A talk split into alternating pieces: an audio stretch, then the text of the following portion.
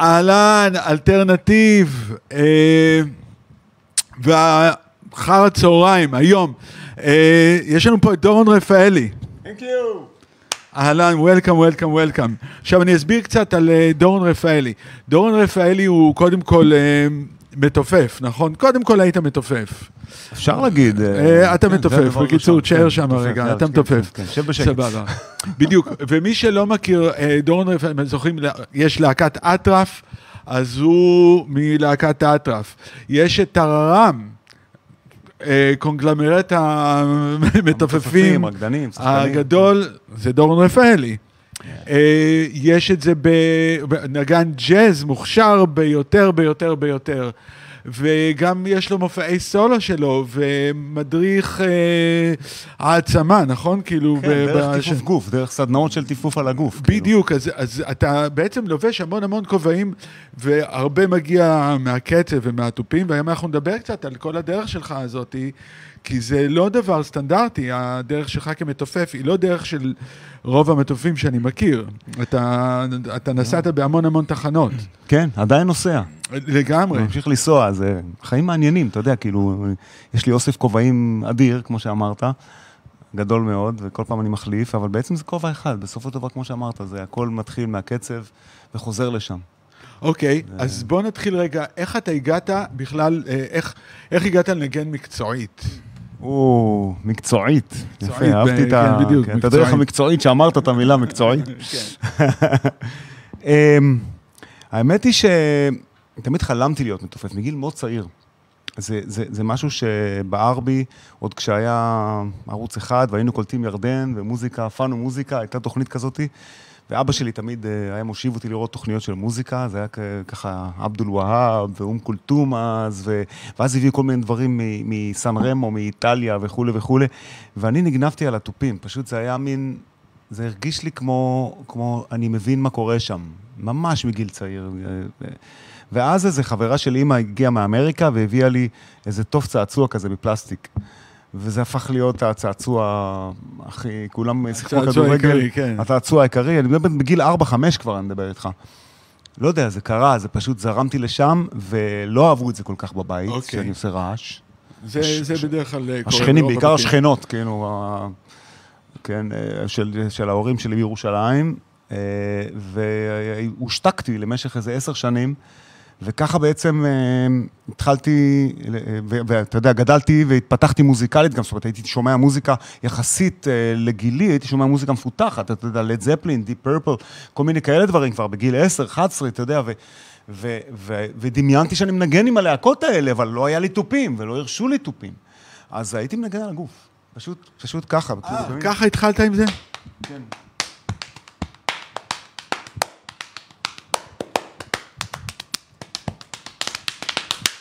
כאלה, כן? כל הזמן, טוב, אתה לא רואה את הרגליים, אבל כאילו, ממש אה, על, ה, על הרצפה לרקוע, ו, ו, וזה כאילו, זה נשמע כזה קצת אה, כמו עושה תופים, חצי פלמנקו, חצי סטפס כזה, לא יודע, מי נמצאתי איזה משהו, והייתי בחדר מנגן, וזה כלי שקט. במקום פדים ובמקום כל המערכות, אז לא היו מערכות אלקטרוניות אפילו, ולזה ההורים לא יכלו להגיד לא, ואפילו לא השכנות. וככה זה התפתח, ובעצם כשישבתי על סט תופים פעם ראשונה, זה היה בגיל, רק בגיל 14 בערך, משהו כזה, פשוט ידעתי לנגן כבר הכל. כן, תרגמת את זה. העברתי מהגוף לסט, אתה מבין? מעולה. אז איך זה התחיל מקצועית? אוקיי. ואז, ברגע שישבתי על הסט, קרה משהו, טאדאם, כזה כאילו, כן. כן, הרגשתי שאני עולה בלהבות, ושמעתי באותה תקופה, ממש, ב, ב, אתה יודע, באותה שנה, כיתה ט' כזה, שיש איזו סדנה של עיריית ירושלים, שיוני רכטר אה, מדריך.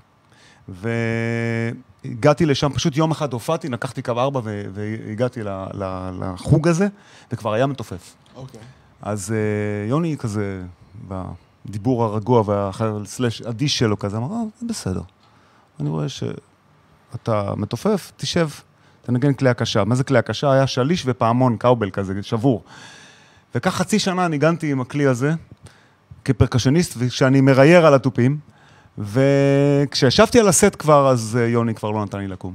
וישבתי, ואז הוא הכיר לי את דני סנדרסון ועוד כל מיני חבר'ה שאז היו גדולי, זה גדולי האומה. ממש, תקשיב, זה כאילו, זה אחרי כוורת, תקופה של כן, אה, כן. גזוז ודודה אחר כך, וכבר ממש התחלתי להתרועע, כמו שאומרים, עם החבר'ה האלה, כבר כיתה י' וי"א, ו- וזכיתי להכיר את ה... את ה... ו- והתגלגלתי ללהקת הנחל אחר כך, והכרתי גם אה, מתי כספי ודני רובס ועוד כל מיני מוזיקאים. זה פשוט היה כאילו מסלול מאוד ברור כבר מאותו רגע. ו... אוקיי, אז זה בעצם היה, הדרך המקצועית הראשונה זה היה כבר גיגים כאילו בירושלים. אה, כן, אפשר להגיד שגיגים בירושלים, והי- ובאיזשהו שלב, כשזוהר ארגוב היה מגיע לירושלים, אז ידעו שיש איזה ילד שיכול, שמצליח לנגן את, ה, את, ה, את המקצבים שלו, אז הייתי נוסע באוטובוס עם סט תופים קטן, ומנגן איתו באולמו, באולמי שובע. כן, הוא, לא ידע שובע, אבל אה, כן, אז זכיתי גם לנגן עם זוהר, כאילו, הגדול. איך זה היה? איך היה ה vibe? ה vibe, ה vibe, מאחורי הבמה. מאחורי ובקלעים. זה היה די הזוי. זה היה כאילו, הייתי ילד ובאתי בהתלהבות, וכל מה שזוהר עשה זה כזה מין... ששש, כזה, כן? כי זה הפריע לו, הוא היה מאוד במצב רגיש, היה מושפע מכל מיני דברים שזרמו בדמו, בלשון המעטה. ואז אז, אחד התרגילים בלנגן אה, בשקט ולא להפריע, זה היה הגיג הזה, שאני לא אשכח בחיים. אבל אה, כן, זה היה גיג מקצועי, וקיבלתי אחר כך 100 לירות, כאילו, זה היה ממש... אה, וואו, זה עוד... אוקיי. וה vibe מאחורי הבמה? כאילו, אתה יודע, בחדר הלבשה, אם היה כזה? היה, כל אחד היה בעולם שלו, וזה מאוד הפתיע אותי, כי אני באתי כזה ב vibe של להקות נוער, ומלא הרכבים, וזה כזה, וכיף וזה, ופתאום הם היו נורא קרים ומרוחקים, וזה כאילו, זה היה שיעור ראשון בתור נגן הפקות, כאילו, שוואלה, לא הכל נראה... וכשהוא עולה לבמה, כולם מוחאים כפיים, והוא כזה כוכב גדול, אבל מאחורה זה לא היה מי יודע מה, זה... לא, הכל, כן, זה חיי הזוהר, לא, זה רק מקדימה. כן, זה חיי הזוהר. חזה הזוהר, כן. חזה, היוהר. אוקיי, אז וואלכ, לא ידעתי אף פעם שניגנת עם זוהר ארגוב, שזה אחלה שם בקרדיט, כאילו, אתה יודע, לא חשוב. מה היה. כן, אפילו העיקר לא כותב. את זה, כי זה היו שני גיגים והייתי ילד, וזה עוד לא, לא ממש, אבל, אבל זכיתי לגעת בדבר הזה. כן, אני יודע, סוג של... זה היה חתונות, אתה יודע. כן, כן, כן. כן, לא, גם לא גדולות במיוחד, אתה יודע, אז לא היו אירועים כאלה מנקרי עיניים, היו מזמינים זמרים, והוא היה זמר מצוין. אוקיי, זה, כן. ואז אתה עברת, באיזשהו שלב אתה עברת לניו יורק, יחסית, אני חושב, די מהר, נכון? אה, אמ, אני הייתי, כן, בצבא, כאילו, להקת הנחל, ואז יום אחרי שהשתחררתי, יום, לא חיכיתי, יום, וכבר טסתי לניו יורק, וואלה, ממש ככה. ואז אה, נסעתי לניו יורק עם 200 דולר בכיס.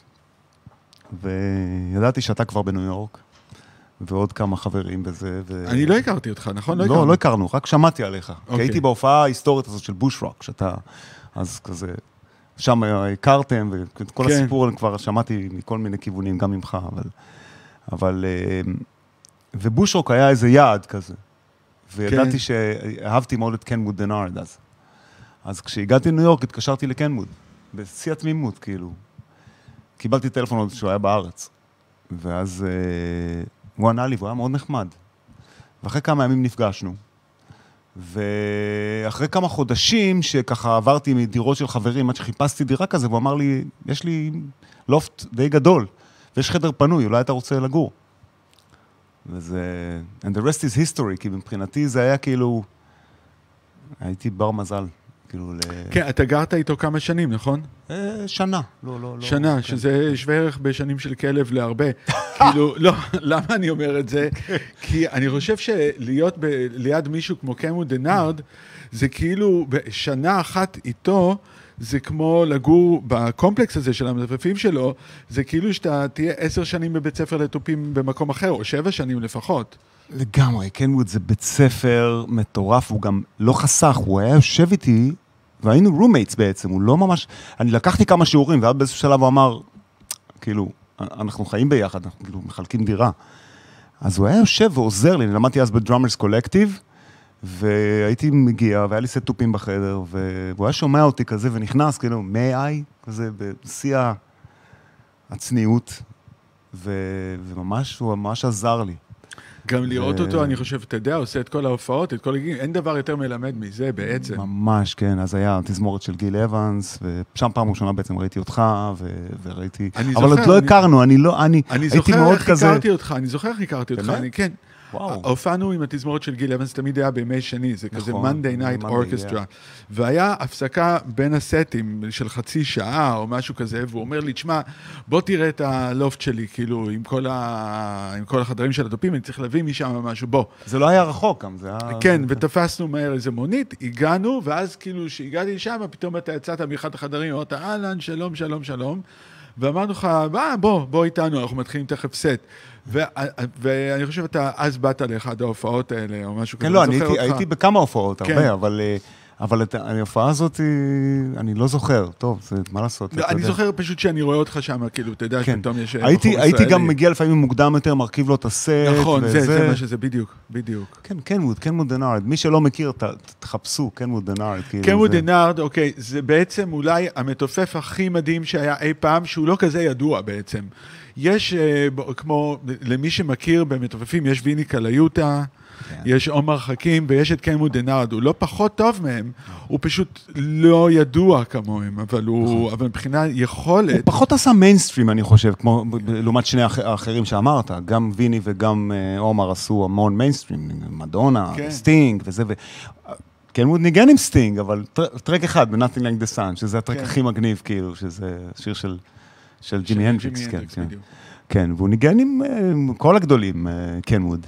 הוא החליף את פיל קולינס בעצם בהרכב שנקרא Brand X. כן. אז לא, כן. הוא מתופף, הוא מתופף מדהים, ואתה יודע, יצא לי איתו המון המון המון המון קילומטראז', ואני יכול להגיד לך, כאילו, אתה קודם כל זכית במורה, לדעתי, number 1, לגמרי. והוא מתופף כל כך אה, בלתי מוגבל. זה נכון. אולי הדבר שאני יכול להגיד עליו, הוא בלתי מוגבל טכנית וחשיבתית, וכאילו אתה, זה- זה- כמה שהדמיון יכול לקחת אה, מה שאפשר לעשות, הוא יכול לעשות את זה. כאילו, לגמרי. ועדיין לשמור על להיות פראי לחלוטין. כן. פראי שבטי, אבל מצד שני סופר חכם ואינטליגנט. כן, מין שילוב מוזר, אבל סופר מרתק. אי אפשר להוריד ממנו את העיניים והאוזניים. ברגע שאתה רואה אותו על במה, זה כאילו, אתה יודע. וגם בחיים, כאילו, יש בו איזה ספיריט כזה, יש לו איזה מין משהו רוחני כזה. אז אני אספר לך משהו שלמדתי בדיעבד אה, ממנו, שזה לאו דווקא בצורה ישירה, זה מדהים. יש מתופף אה, עדן בכר, הבן של ירון בכר, הוא מתופף Yeah. מדהים, נכון, באמת מתופף נכון, מדהים. מכיר אותו, כן. והוא רצה לקחת שיעור אצל קמוד, שקמוד היה בארץ לפני כמה שנים, ב-2015, והוא לקח אצלו שיעור, ושאלתי אותו אחר כך, מה למדת? עכשיו, קמוד הוא מאוד מאוד ידוע בזה שהוא מסוגל לעשות... אה, 11 עם היד הזאתי, 7 ביד הזאתי, קורדינציה 5 עם הרגל הזאתי, תמנון, כן. ושלוש עם היד הזאתי. וגם קלידים אה, באותו... בדיוק, ולספור ולהגיד לך בדיוק איפה כל דבר ואיפה זה נפגש. כאילו זה הפרדה אה, ושליטה של ה mind בעצם מאוד גבוהה, והוא למד את זה דווקא ממורים הודים. אתה יודע, הוא למד את זה ממורים הודים, הוא לא למד את זה מה- מהג'אז או משהו כזה. היה לו איזה מורה הודי, כן, זה הוא סיפר לי תמיד, כן? כן, שזה בהודו. כל הספירות והדרך שהם סופרים והשפה הסנסקריט וכל מיני כאלה וזה. שאלתי אותו, אז איך הוא לימד אותך איך לעשות את כל הדברים האלה? כי הוא רצה ללמוד את זה. והנה מגיע השיעור שלי, נורא עזר מאז, כאילו, זה לא להתרכז בכלל על הדברים האלה. אני לא הבנתי אף פעם איך אתה יכול לעשות את זה ולספור, ואת זה לספור. הוא אומר, אל, אל, תח- אל תחשוב על זה בכלל, אלא פשוט תסתכל עם הזווית עין איפשהו על הסנר, או על היד הזאתי שעושה את זה, ו, ו, ופשוט תבין איפה השאר נמצא. ואני אחר כך הצלחתי להבין למה הוא אמר את זה, וזה עוזר לי בהמון המון מקומות בחיים שצריך לעשות למשל כמה דברים. אפילו בנגינה, זה לא להתרכז על כל הדברים, אלא פשוט להתרכז באיזה משהו אחד שולי, והכל מגיע מסביב לזה. הוא וזה- אמר לי משפט שמאוד, אני- זה הולך איתי פשוט יום-יום, כאילו, play from here, don't play from here. זאת אומרת, ואז זה גם עוזר מאוד להתרכז, כי אתה לא מתעסק באחד מהם, כולם עובדים אצל הרגש, כאילו, להרגיש. וזה, וואו, זה כאילו כל כך, כל פעם שאני נתקל באיזה תרגיל או איזה מה, גם בחיים, לא רק בנגינה. בכלל, זה מורה רוחני, זה כאילו קואוצ'ר, כאילו, מאוד גדול. אה, בקטע של בעצם העומס לפעמים, אתה יודע, אתה פתאום לוקח זום אאוט, ואתה חוזר לסנטר של עצמך, ואז היכולות עולות בטירוף, כאילו. כן. זה תפקוד, כאילו, ובטח בנגינה... אוקיי, ואז אתה חזרת לארץ, נכון? אה, כן, האמת היא שחזרתי זמנית כזה, לא ידעתי עוד מה קורה וזה, היה לי גם אפילו קנבוד, אה, הנה, תוכנית פספוסים. אז קנבוד אז אה, ככה סידר לי איזה אודישן. אה, כי הוא ניגן עם סטינג, ובוא נגיד, זה עוד לא היה מובטח, אבל היה כבר דיבור שאני יכול להגיע לאודישן עם סטינג. אני זוכר את היום הזה של האודישן של סטינג, זה אחד זוכר הימים, אחד הימים המדוברים בניו יורק. אה, וואי. בטח, נו, כל כל ה... המתופפים. כל ה... לא כן. רק כאילו, אתה יודע, כאילו, זה היה צ'אנס של הנגני, כן. אה, בוא נגיד, לא רוק, כאילו, דווקא לא, הוא. חיפש נגני ג'אז ופאנק ופיוז'ן. בדיוק. חיפש נגנים חיות. חיפש נגנים. בדיוק, וכל ה... אני שמעתי שכאילו כולם הגיעו לשם, כן. לאודישן, ואתה יודע, וכן, אתה יודע, רק אחד לקח בסוף, אבל אה, כן. אבל אני זוכר את היום הזה, אוקיי, תמשיך. אז אה, בעצם אה, אני בדיוק הייתי צריך לנסוע לארץ. וחשבתי לתומי שכשאני אחזור, אז זה יהיה אודישן, אתה יודע, זה תמימות של ילד ישראלי, לא ממש, כאילו, שזו הזדמנות באמת של פעם בחיים כזאת. ופשוט מעולם לא הגעתי לדבר הזה ולא לא נתתי לזה לקרות, והגעתי לארץ, אבל אז קרה משהו יפה אחר, והוא? אטרף. אוקיי. אטרף. זה, זה, זה, זה היה פלא כזה, כי, כי בעצם קראו לי כמה חבר'ה ירושלמים, ממש יום, יומיים אחרי שנחתתי בארץ, אהרוני בן ארי, הגיטריסט הגאון וחבר, ונשמה יקרה, וויקטור אזוס, אמרו לי, יש איזה אחד משוגע, כותב שירים וזה, מיוחד, שווה להיפגש, ונפגשנו. ואז היה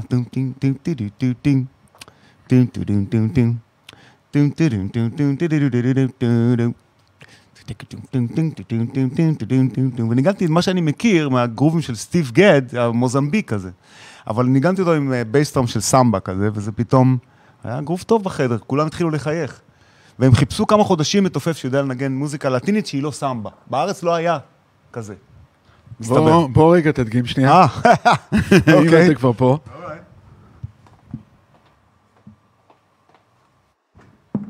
גם בלי קאובל אפשר.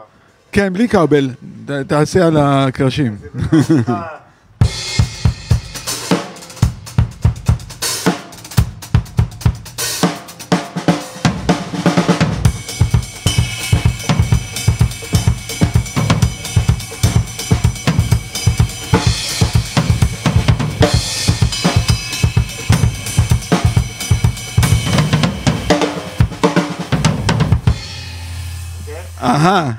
אוקיי, אז, התקבלת. אוקיי, אז ככה התחיל הקטע שלך עם אטרף בעצם. כן, בזכות הגרוב הזה התחיל מעולה. העניין שלי עם האטרף. ושולה הוקלט אה, ויצא והפך להיות להיט היסטרי, כאילו, ממש, היית, אתה לא יכולת להיכנס לרדיו, אתה מעביר כאילו תחנות ושומע את השיר הזה בכמה תחנות, ברמה כזאת.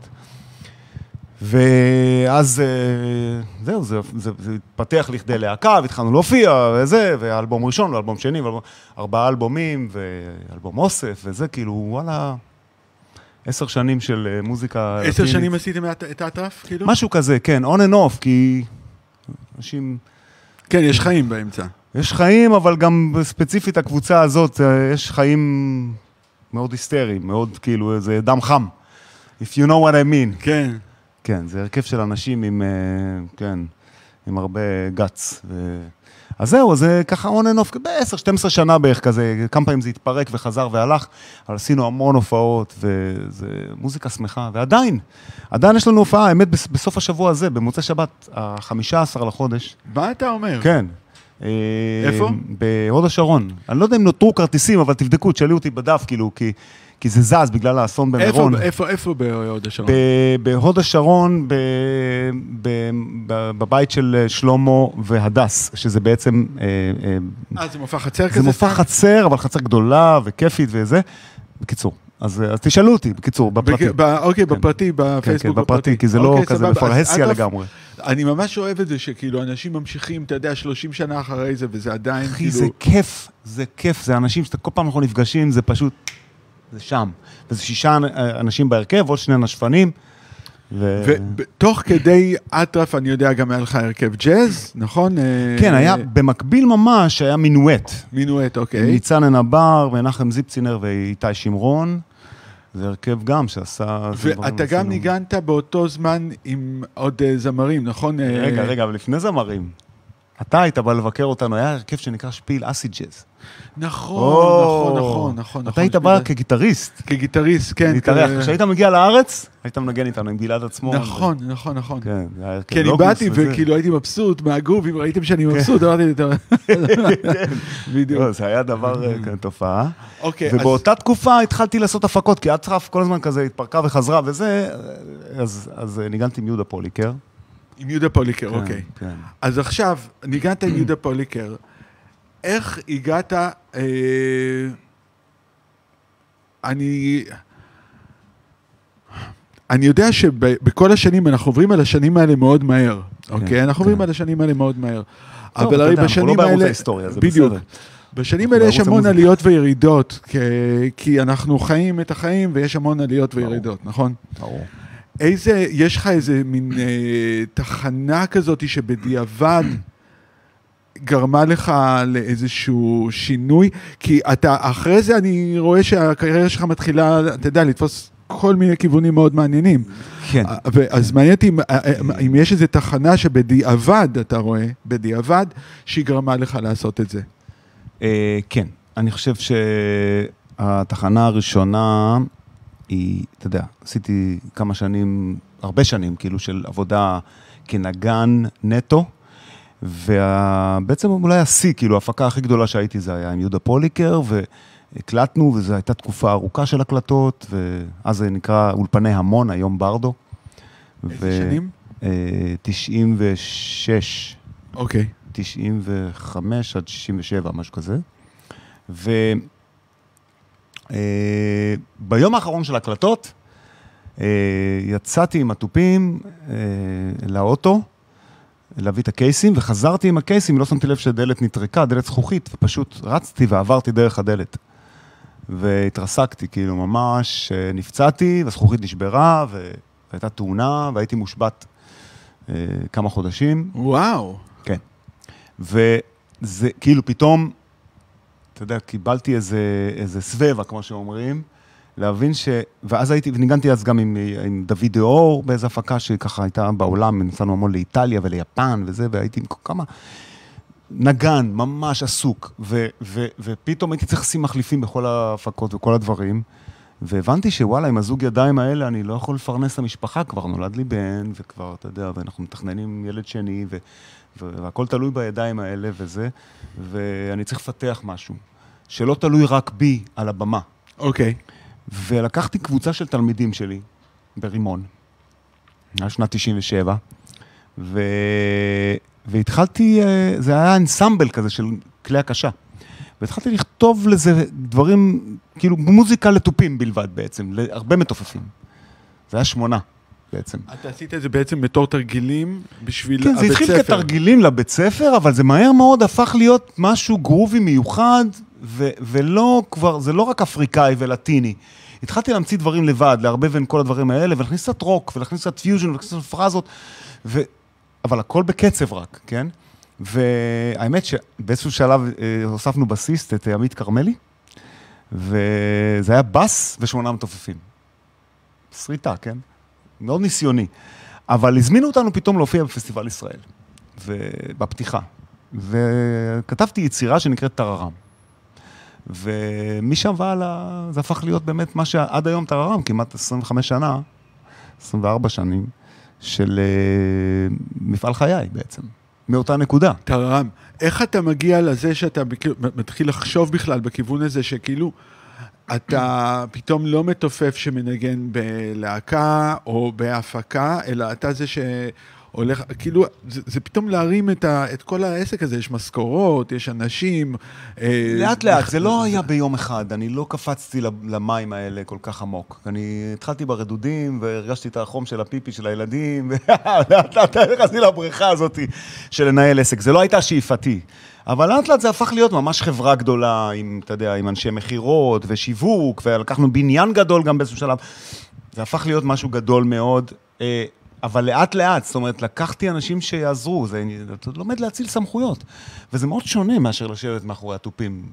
כאילו בדיוק, זה... אתה צריך להיות קצת בן אדם אחר פתאום, אתה, כן. זאת אומרת, לגדול לגמרי, לכיוונים לגמרי, אחרים. לגמרי. ואיך אתה, איך, איך... אה, אותי מעניין איך אתה, אתה יודע, איך עשית את זה, או אם אתה זוכר את עצמך בתקופה הזאת. אני זוכר טוב, כי, כי בעצם כאילו, אתה יודע, הפציעה הזאת הייתה איזה משבר.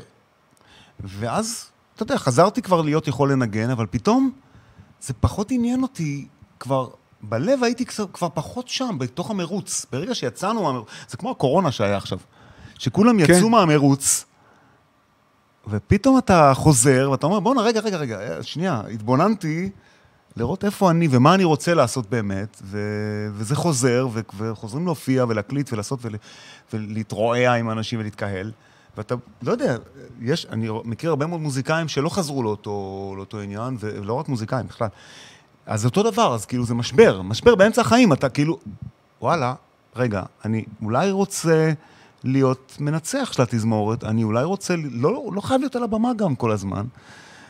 פתאום שאלתי את עצמי את השאלות האלה, והתשובות קיבלתי ברגע שהטררם הזה, עם הצמיחה שלו, ככל שזה הפך להיות יותר, זה גדל, אז, אה, אז זה עשה, נתן לי הרבה אושר.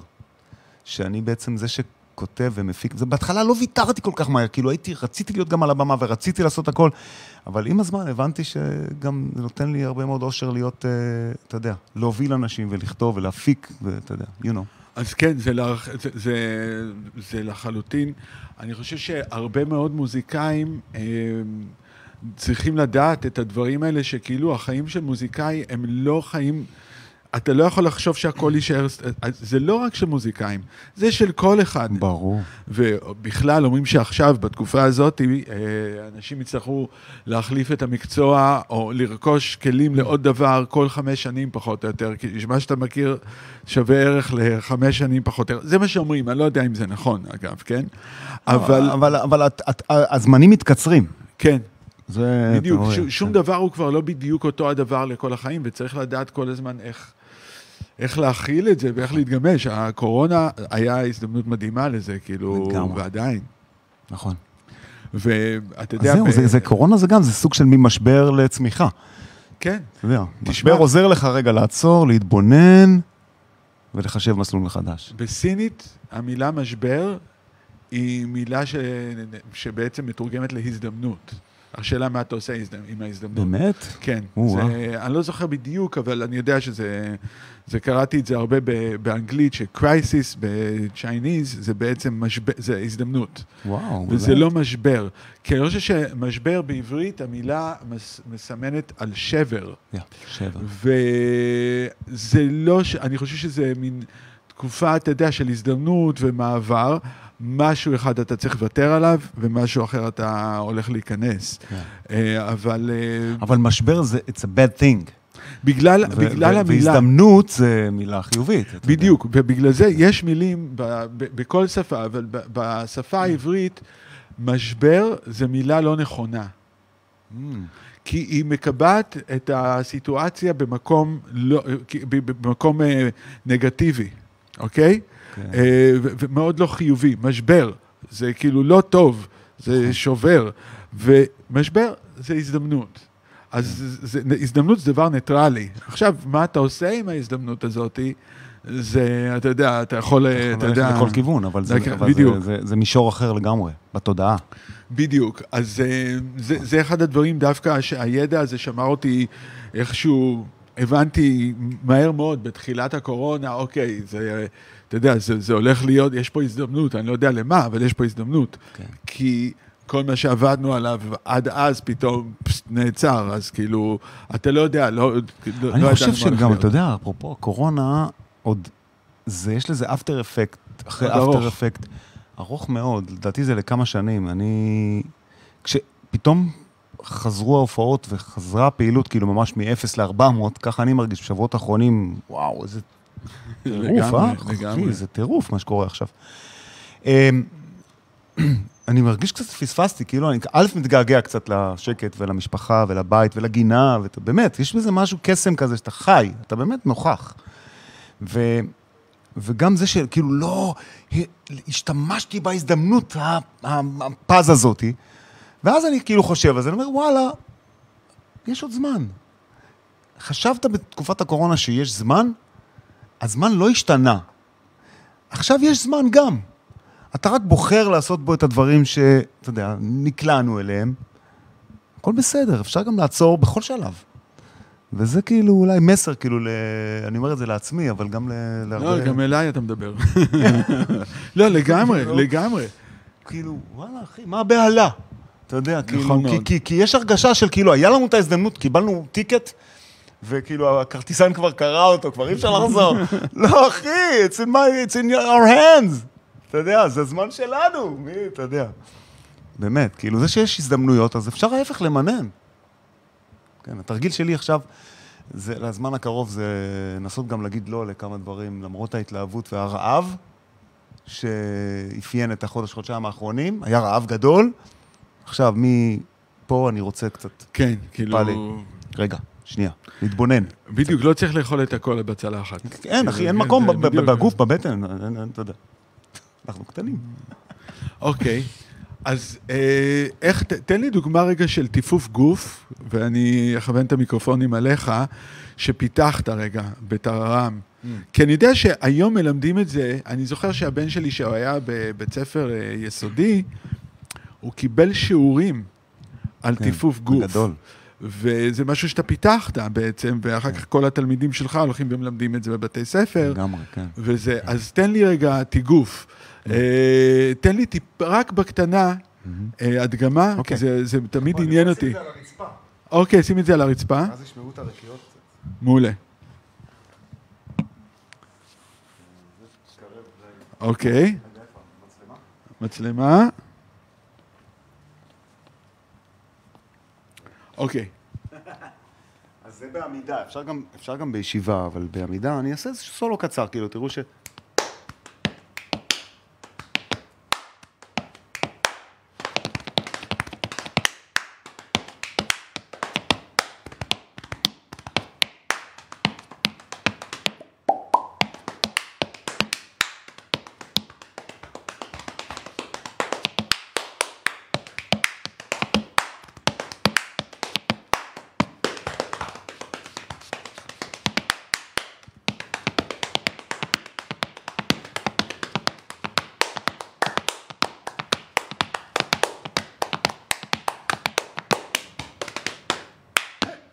עולה.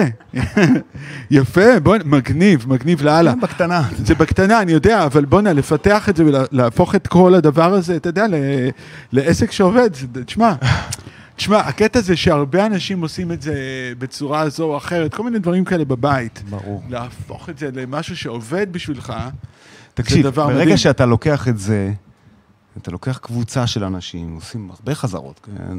להושיב את זה פיקס. ופתאום נהיה לך ביג בנד של מתופפי גוף, כן? קבוצה. וזה טררם, לא רק גוף, כן, כל מיני דברים, אבל, אבל מה, ש, מה שחזק זה שכולם פתאום עושים את אותו הדבר, וזה נהיה פתאום יוניסון, זה מקבל, הבאס נהיה כבר יותר עמוק, כי זה הרבה באסים, והכל מוכפל כזה, כן? ו, וזה נהיה פתאום סוג של ריקוד. אה, פתאום אני נוגע בעולמות שהם, אה, אתה יודע, שפחות היו מוכרים לי, כאילו, אני באתי מהמוזיקה, ופתאום זה תנועה, פתאום לעבוד על המימיקה, איך אתה מביע את עצמך, כאילו, מאחורי הדבר הזה זה חוכמה שאתה יודע, אתה מוקף בחומת מגן. כשאתה בא קדימה, וזה גם נורא קשה לי למצוא מתופפים לטררם, כי מתופפים זה, אתה יודע, זה עם של אה, מלווים, מנצחים על התזמורת, אבל ב... ממקום, מכיסא מאוד אה, מוגן. בחורי ישיבה. יפה, יפה. בחורי ישיבה. כן, כן, אז מבחור ישיבה הפכתי פתאום להיות, אה, אתה יודע, כאילו ב front כזה, ו... וזה זה וייב אחר, כן, זה כאילו, זה, זה התכוונות אחרת לגמרי. מרשים ביותר, כי אני כאילו, תמיד כאילו אני ב...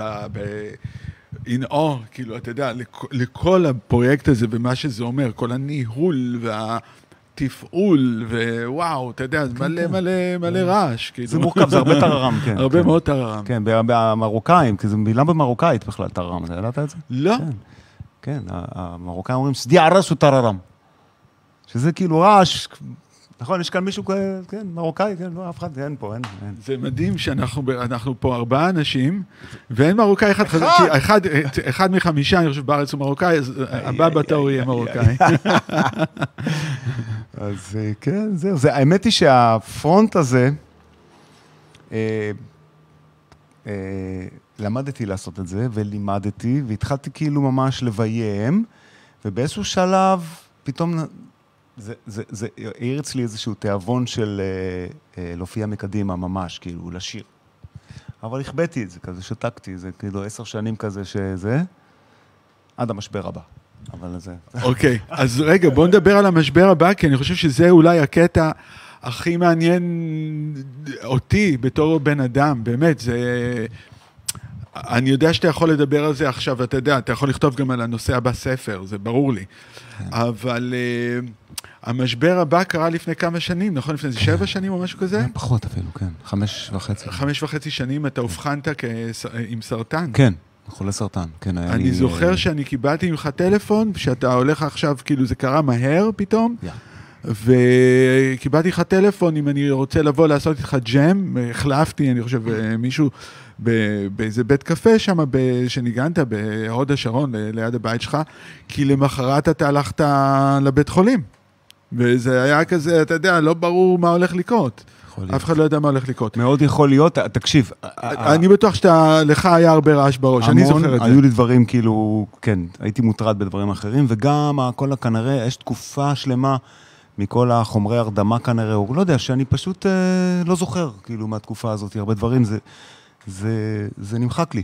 אבל זה, אני זוכר שניגענו יחד שם, ובאמת, יכול להיות שעשיתי באמת ניתוח, ממש למחרת, וואו. כן, כן, זה היה... אז זה היה ניגענו למחרת. ערב לפני. ניגענו ערב לפני, וואו. ואתה למחרת, אני זוכר כאילו, אתה יודע, כאילו, אתה היית עוד במצב רוח מעולה, אבל אני זוכר, אתה יודע, זה היה כאילו.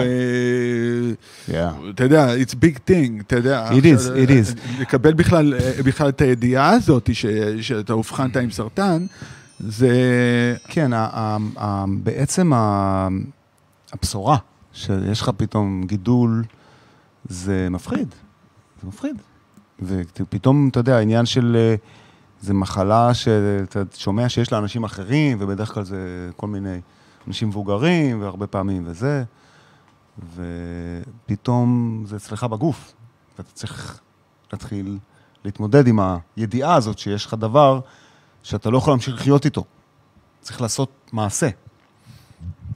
ויש שלבים, אתה יודע, כאילו, כל התהליך הזה הוא, הוא, הוא סופר, אתה יודע, אתה, אתה אין לך, אתה מיד נקרא לשנות גישה ולהבין שבעצם אתה נכנס לאיזשהו מסלול, לדרך, וזה מה שעשיתי. אני, אני עברתי טיפולים והקרנות, ואחר כך ניתוח, ואחר כך עוד ניתוח, ואז כל מיני חומרים וכדורים ועניינים, אבל... אה, אה, בדומה למשבר הראשון, ובכלל משברים, אני חושב, אה, קרה פה גם משהו טוב. קרה משהו טוב. א', הנה, אנחנו יושבים כאן, ו- ואני מדבר על זה, אני מספר על זה, זה כאילו... אתה מספר על זה, וכאילו, אם, זאת אומרת, אוקיי, אם הייתי פוגש אותך לפני שבע שנים, כמו שאתה היית... לא, דורון- אני, אני לא כמו ש... אני לא כמו שהייתי, אז אני לא יכול להיות כמו שהייתי. אנרגטית, אנרגטית, אין הבדל ענק. ואני, מה שאני רציתי להגיד כרגע זה שכאילו, לא הייתי יודע, אם לא הייתי רואה אותך עכשיו שבע שנים, Mm. לא הייתי יודע שעברת את כל הדבר הזה. אוקיי, אז, אז תודה. זו מחמאה גדולה, כי, כי כדי לחזור חזרה פיזית ונפשית למה שאני היום בחזרה, זה לקח זמן. וזה פצע מאוד גדול, ופחד מאוד גדול, וגם, אתה יודע, גם הגוף עובר טראומה רצינית. ו, ובדרך קרה משהו טוב. משהו, מה שקרה בדרך זה קודם כל, שוב, כאילו, כמו שדיברנו על המשבר של הקורונה, שזה הזמן שלנו, אז תאר לך, זה קרה לכל האנושות. לי לבד הייתה כאילו מין סוג של שנה כזאת, שפתאום יצאתי מכל העיסוקים ומכל המרוץ של החיים, והיה לי המון זמן. אז התחלתי לכתוב את זה. ופתאום כתבתי את זה גם בחרוזים, ולהלחין את זה פתאום, ולכתוב שירים, זה פתאום עשה לי מאוד טוב.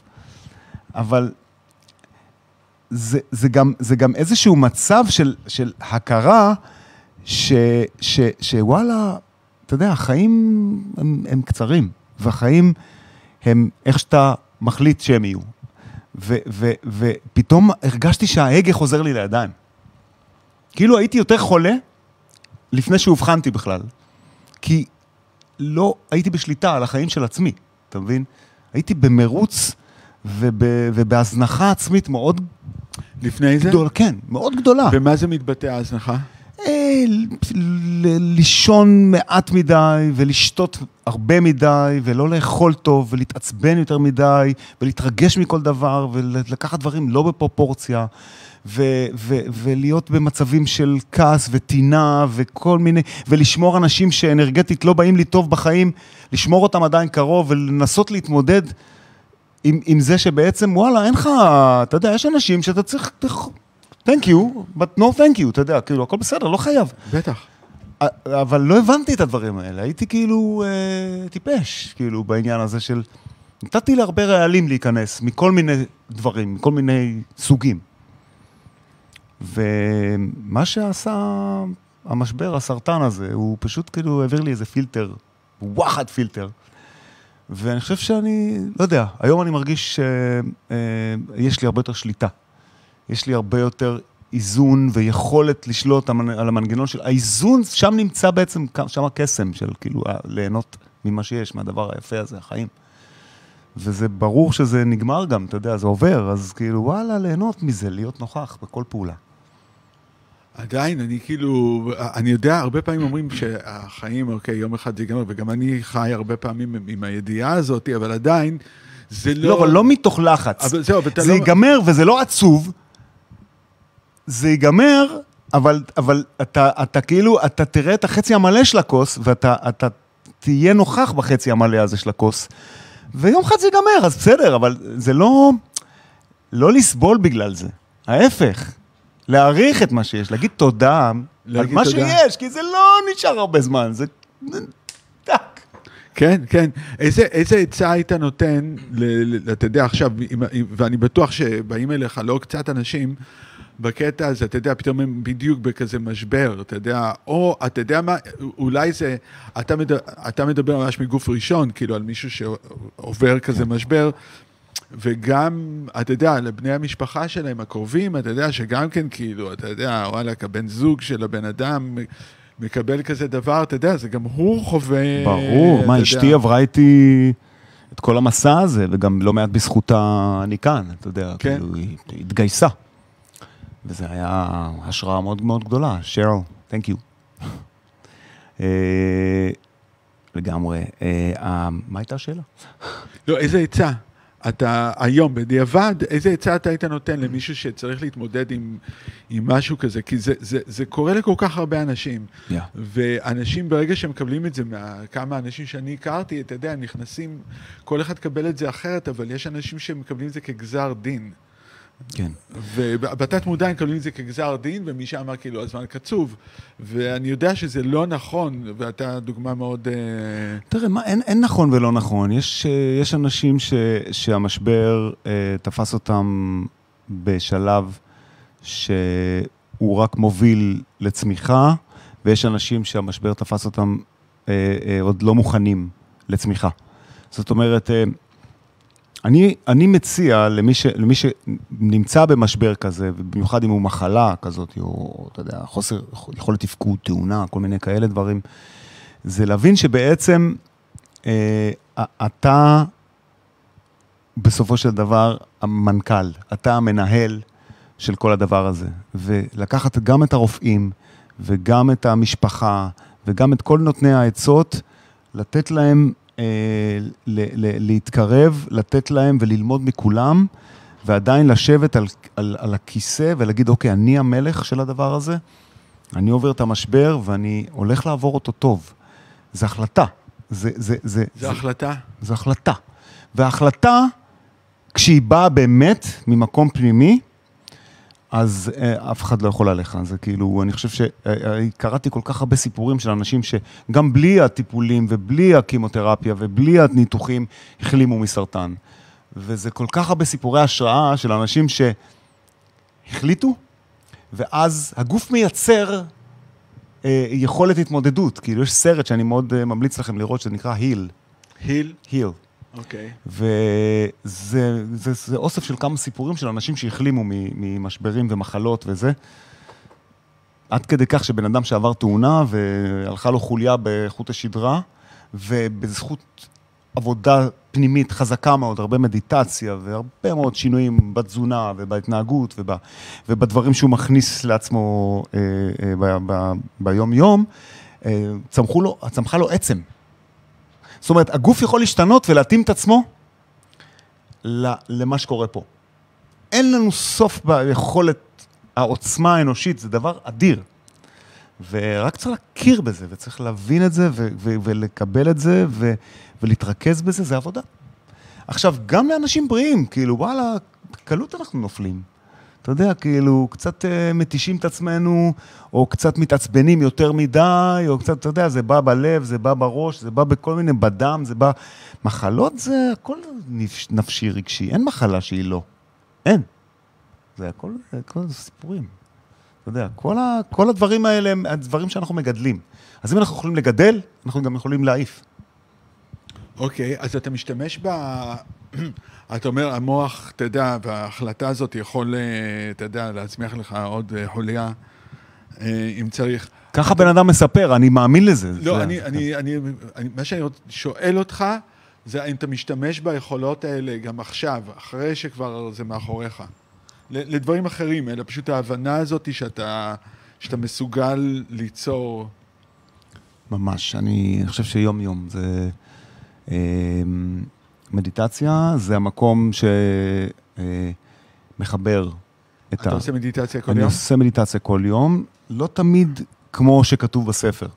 לפעמים אני פשוט, פשוט עוצר לשעה, נח, אבל יש לי איזה מנטרה שמרחיקה את כל הרעשים שהמיינד מייצר, כי הוא מייצר כל הזמן, אין אחד שלא, וזה מאוד עוזר להתחבר, אני מרפא ככה...